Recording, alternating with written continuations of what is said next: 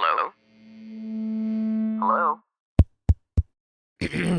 Podcast Network Asia.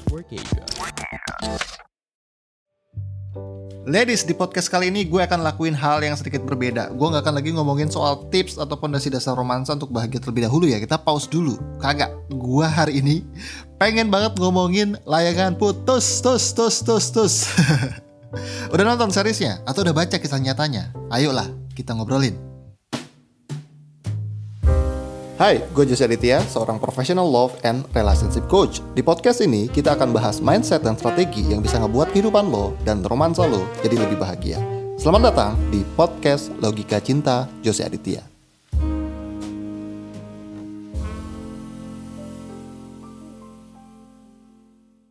So, ladies, jadi ceritanya banyak banget klien gue yang lagi keranjingan nonton series layangan putus. Istri gue pun rela-rela lu begadang. Boboin anak gue dulu terus maraton deh tuh layangan putus. Emang fenomenal banget sih series ini. Karena ya ceritanya kan katanya terinspirasi dari kisah nyata di tahun 2019. Nah untuk lu yang gak ngikutin, gue rekap sedikit ya. Jadi nih ceritanya di kisah nyatanya ya ada wanita dengan username Facebook dengan nama Mami ASF Nah, sejauh yang dia tahu nih ini wanita nih, dia itu living her dream lah. Suaminya itu udah ganteng, soleh, religius, mapan. Terus dia juga bapak yang bertanggung jawab dan jarang banget berantem uh, sepanjang rumah tangganya. Nah, katanya tiba-tiba di hari-harinya yang penuh cinta dan harmonis itu, suaminya nggak pulang-pulang. Dan seperti wanita kebanyakan, ya si Mami ISF ini pasti khawatir dong.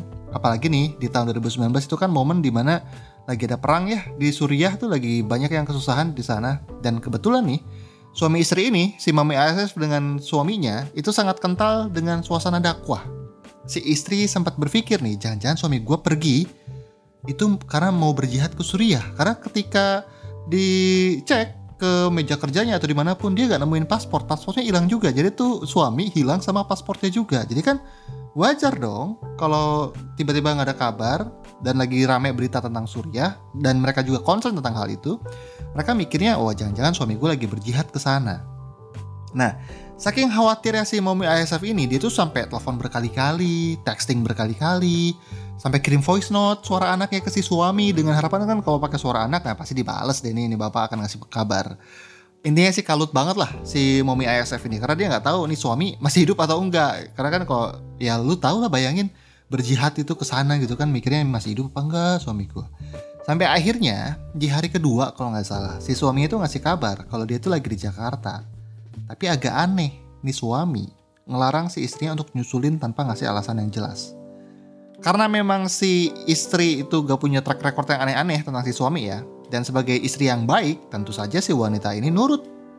Dan sampai akhirnya nurut-nurut-nurut kok nggak pulang-pulang dan ternyata 12 hari men, gak pulangnya men, 12 hari nih laki pulang tanpa penjelasan apa pun. Padahal si istri sama keluarga tuh udah khawatir setengah mati. Dan bahkan ketika pulang ya, ini sih berdasarkan ceritanya si Mami ASF, dia bilang satu kata maaf pun gak terlontar dari si mulut suaminya. Sampai akhirnya uh, rasa curiganya dipendam. Dan satu tahun kemudian, tanpa sengaja, si Mami ASF nemu foto-foto si suami sama wanita yang dia nggak kenal. Dan setelah diinterogasi ternyata dulu tahun lalu 12 hari itu dia menghilang itu bukan lagi berjihad men. Tapi lagi bulan madu sama istri barunya ke Pak Kabadokia itu tuh yang jadi scene yang viral ke mana-mana. It's my dream mas not hers. Dan kenapa cerita nyata ini bisa viral? Karena memang katanya kalau nggak salah ya. Ini kalau gue nggak salah. Uh, correct me if I'm wrong. Ketika dia lagi tinggal 12 hari itu dia tuh ditinggal pas lagi hamil besar. Be pedih. Ya gitu jadinya. Jadi ya memang cerita aslinya tuh memang nyesek banget dan ditambah lagi ya kalau lu nonton uh, serial TV-nya serial dramanya itu kan ditambahin adegan-adegan drama-drama dan acting yang meyakinkan dari pemerannya. Jadi kisah aslinya aja segitu bikin viral, apalagi kalau ditambahin dibumbuin drama sana sini gitu ya pasti nggak putus-putus lah viralnya. nah, sekarang ini yang penting, ini yang mau gue omongin. Gue bukan mau ngerekap ceritanya, peduli setan sama seriesnya karena gue gak ngikutin, tapi ini yang mau gue omongin. Karena gue yakin di benak kalian, apalagi untuk kalian yang sudah tahu cerita aslinya pasti bertanya-tanya, kok bisa wanita yang kelihatannya baik-baik seperti si mami ISF ini, kok bisa dapat ujian hidup yang segini pahitnya?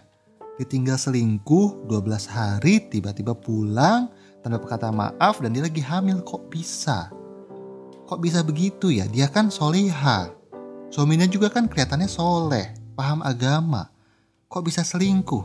Kan orang soleh biasanya amanah, kok ini enggak? Kok bisa, kok bisa, kok bisa? Gue yakin banyak pertanyaan itu di benak lu semua. Nah, tapi gini, sebelum gue ngobrol lebih lanjut, gue pengen disclaimer dulu. Gue di posisi sekarang tidak dalam posisi menilai apa pun atau menghakimi siapa pun. Gue tidak menganggap si Momi ISF lebih baik dari mantan suaminya karena mereka bercerai di kehidupan nyatanya. Ataupun uh, si Mami ISF lebih baik dari istri barunya, istri baru si suaminya itu. Dan juga sebaliknya, gue tidak menganggap si mantan suaminya atau istri barunya lebih baik dari si Momi ISF. Jadi di di sini kedudukan gue netral dan gue tidak menghakimi. Kagak. Kenapa? Karena gue cuman orang luar yang baru baca cerita itu secara sepintas. Dan itu pun cerita yang dituturkan oleh salah satu pihak sudut pandang doang. Jadi gue nggak tahu secara nyata, secara real apa yang terjadi dengan kehidupan rumah tangga mereka. Makanya gue nggak berani menilai. Karena satu-satunya orang yang tahu apa yang terjadi dengan mereka berdua ya cuma mereka berdua sendiri, bertiga sama si istri yang barunya. Dan kita sebagai orang luar lebih baik ngambil hikmahnya aja. Dan ini yang mau gue omongin. Hikmah yang pertama. Jika cerita si Mami ISF ini benar, maka gue tepuk tangan dan bahkan gue acungi jempol sikap dan pilihan hidup si Mami ISF. Kenapa? Karena pada akhirnya meskipun dia ngalamin hal yang begitu menyakitkan dan dia minta bercerai, dia gue acungi jempol karena dia sudah stand up atas harga dirinya sendiri dan dia sudah uh, membela prinsipnya sendiri. Karena dia kan punya prinsip tidak ingin dikhianati dia tidak anti dengan poligami tapi caranya nggak gini gitu. Menurut dia kalau lo mau poligami ya ngomong sama gue ada angin dulu atau ada apa dulu. Ini tiba-tiba aja gitu. Tiba-tiba hilang tiba-tiba ada kabar udah nikah dan menurut dia dia dihianati. Dan ketika dia ngambil pilihan untuk bercerai berani jadi single mother itu luar biasa. Itu gue tepuk tangan banget soal itu. Dan yang paling gue kagumi adalah setelah mereka bercerai, si Momi ISF tetap mendoakan si mantan dan bahkan si istri barunya si mantan. Dan tetap memperlakukan si mantan sebagai bapaknya anak-anak. Dia nggak putus silaturahim. Dan itu menurut gue itu luar biasa. Itu sulit banget dilakuin oleh banyak orang. Itu hikmah yang bisa kita ambil. Yang kedua, jika seandainya memang cerita ini benar, dan lo bertanya, kok bisa ya dia dapat ujian seperti itu? Maka ya jawaban gue bisa-bisa aja. Tapi, tapi, Sebelum kita buru-buru ngejudge bahwa ini adalah sebuah ujian, kita perlu selidikin dulu sih sebenarnya. Karena menurut gua sesuatu itu bisa dikategorikan ujian jika hal tersebut datang dari luar kendali kita. Kita udah memastikan si uh, A, B, C semuanya udah 100% kita kendalikan, tiba-tiba ada sesuatu di luar kendali kita datang dan itu menyusahkan kita. Nah, itu menurut gua ujian tuh kayak gitu. Karena banyak banget orang di luar sana ngomong, aduh gue lagi diuji sama Tuhan nih, aduh gue lagi diuji sama Allah nih. Padahal mah sebenarnya bukan diuji, tapi dia sedang menghadapi konsekuensi dari ulahnya sendiri. Dia yang lalai, dia yang salah milih cowok, tapi ketika disakiti bilangnya lagi diuji. Kan nggak fair, Tuhan disalah-salahin. Nah, terkait kisah nyata layangan putus, kita nggak benar-benar tahu gimana awal mula si Mami ASF bisa nikahin si suaminya. Kita juga nggak tahu ketika mereka menikah pola komunikasinya kayak gimana di dalamnya. Kita juga nggak tahu apakah jangan-jangan nih siapa tahu sih wanita juga si Mami ASF punya sedikit andil tentang apa yang dialami sekarang. Nah, karena kita nggak tahu, mustahil banget untuk kita bisa menilai bahwa apakah ini ujian atau enggak. Tapi seandainya jika benar ini ujian, maka pelajaran yang bisa kita ambil adalah religiusitas tidak menjamin amanahnya seseorang. Karena kalau kita dengar dari kisah sudut pandangnya si Mami ASF, mereka itu kan religius banget dan kayaknya wajar untuk si Mami ASF percaya sama si suaminya karena dia menyamakan religius sama dengan amanah. Tapi ya, tapi ternyata di dunia nyata religiusitas tidak melulu tampak sebagai wajah yang amanah. Dan mereka yang amanah gak melulu tampil dengan wajah religius. Karena itu ternyata adalah dua hal yang berbeda. Karena dua dua-duanya bisa dilatih tanpa satu sama lain gitu loh.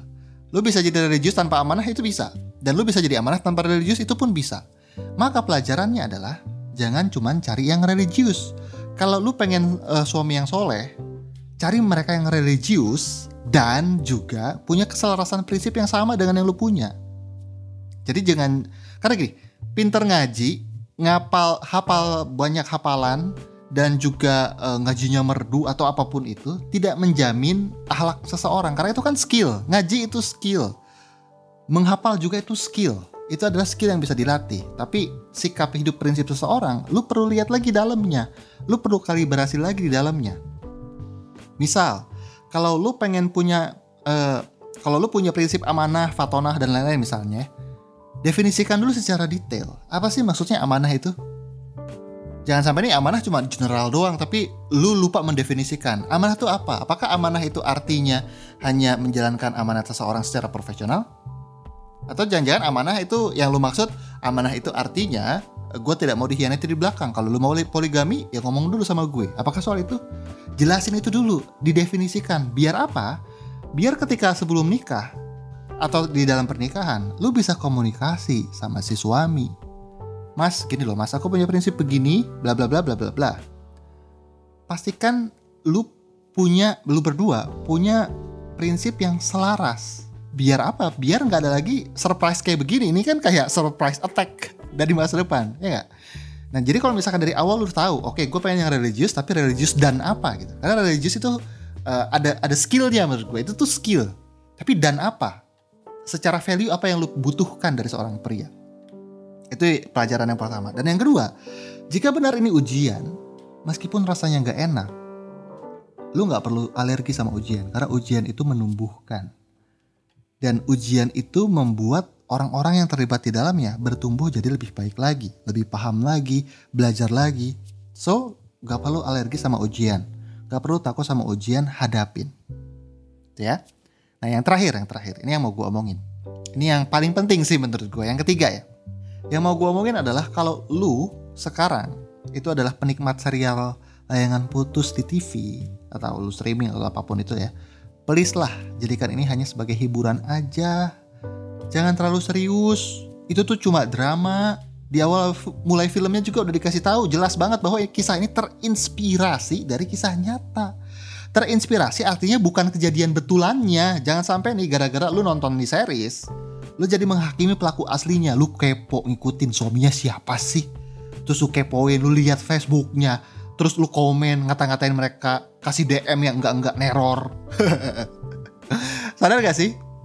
Kalau lu ngelakuin itu, lu tuh lagi sumbang pahala sama mereka. Seandainya memang benar ya, dia berdosa karena tidak amanah gitu. Tapi ketika lu hakimin, ketika lu omongin sama orang, lu sadar gak sih dulu sumbang pahala sama mereka. Jadi yang lu pengennya dia dihukum oleh dosanya lu malah me mengasih pahala ke dia jadinya kan even gitu atau bahkan dia surplus itu kalau benar tapi kan belum tentu nih belum tentu itu benar kalau misalkan nggak benar gimana lu transfer pahala lu dapat dosa kan kan gitu maksud gua jadi ambil aja lah pelajarannya karena kita nggak tahu mana yang benar mana yang salah tapi kita ambil aja pelajarannya dan sadari bahwa serial TV-nya itu berbeda dari kenyataannya. Oke? Okay?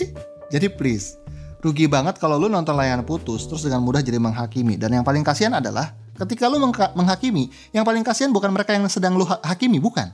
Tapi yang paling kasihan adalah lu sendiri. Karena ketika lu menghakimi seseorang, tanpa sadar lu jadi benci sama mereka. Dan ketika lu benci tanpa sadar, lu jadi parno sama kehidupan romansa lu sendiri. Hmm, lu jadi takut. Ada cowok mau serius cowok baik-baik takut.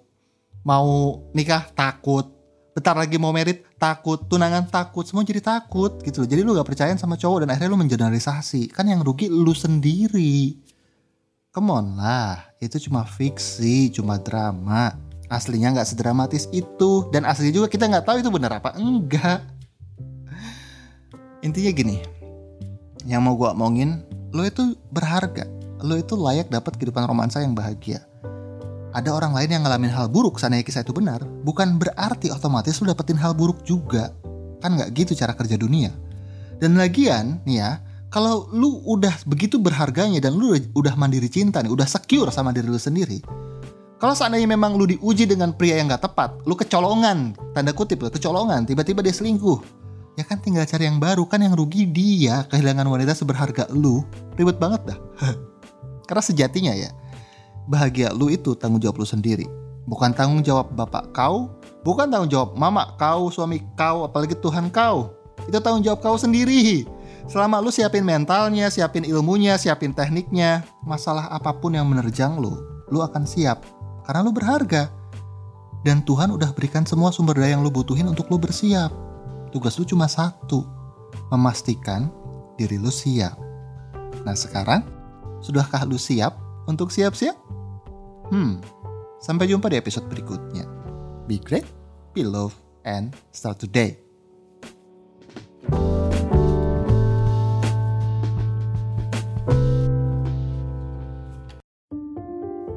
Pandangan dan opini yang disampaikan oleh kreator podcast, host, dan tamu tidak mencerminkan kebijakan resmi dan bagian dari podcast Network Asia. Setiap konten yang disampaikan mereka di dalam podcast adalah opini mereka sendiri dan tidak bermaksud untuk merugikan agama, grup etnik, perkumpulan, organisasi, perusahaan, perorangan, atau siapa pun dan apa pun.